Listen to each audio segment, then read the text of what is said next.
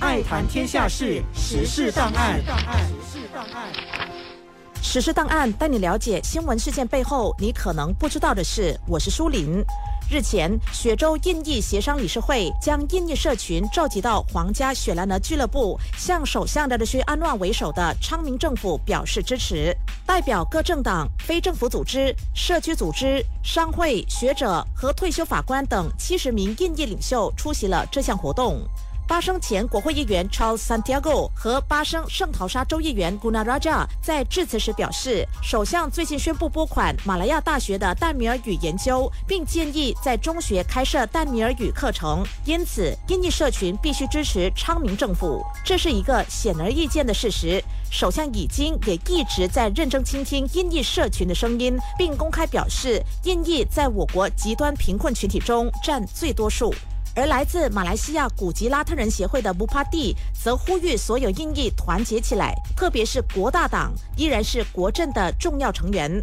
他说：“马来人认为华人是一种威胁，华人和印度人觉得他们被边缘化，这些是我们国家问题的根源。所以人们必须团结起来，给予昌明政府强而有力的委托。”另一位与会者马努卡认为，当局必须立即宣布可以及时取得成效的计划，通过在各县署安排一名印裔官员，可以将印裔社区的问题引导到相应的部门，并解决身份证、出生证等等状况，以及水电、助学金等等其他的基本问题。与会者提到的所有问题都是众所皆知的，然而他们认为现在的情况已经发生了变化。今天我们有了一位在身心和情感上都经历了许多磨难的领袖，他推出了独特的昌明大马理念，公开相信并指出印裔需要获得认真关注。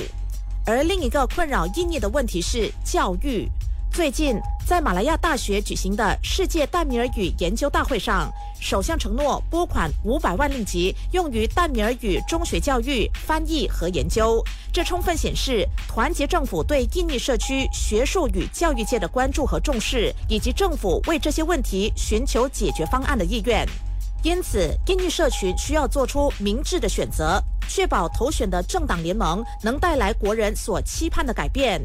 昌明政府坚持 script，s c r i p t script 的定义，也就是 s sustainability 永续，c care and compassion 关怀，r respect 尊重，i innovation 创新，p prosperity 繁荣，以及 t trust 信任。坚定信心，从信任新政府开始，一个包容印尼的新马来西亚即将诞生。